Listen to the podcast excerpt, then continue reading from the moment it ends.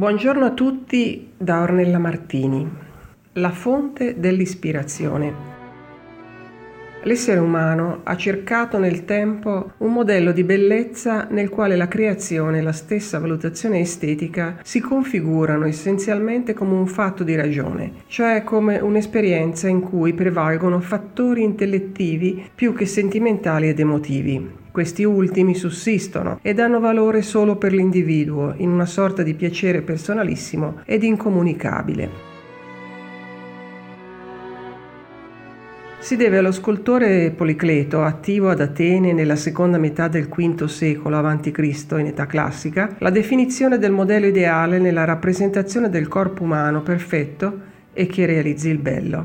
Egli raccolse in un trattato dal titolo Canone un sistema di regole che dovevano essere alla base di tale creazione artistica, in grado di assicurare all'opera ritmo, proporzione e armonia. Secondo quanto riferiscono le fonti, Policleto volle mettere in pratica la teoria del canone in una statua così denominata, realizzata nel 400-450 a.C.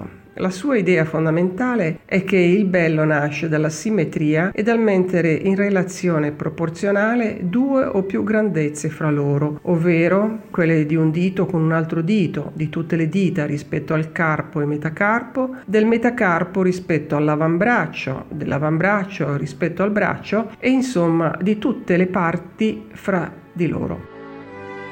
L'opera originale è andata perduta ne conserviamo la miglior copia romana nota con il nome di Doriforo, portatore di lancia, del secondo primo secolo a.C., che possiamo ammirare esposta al Museo archeologico di Napoli.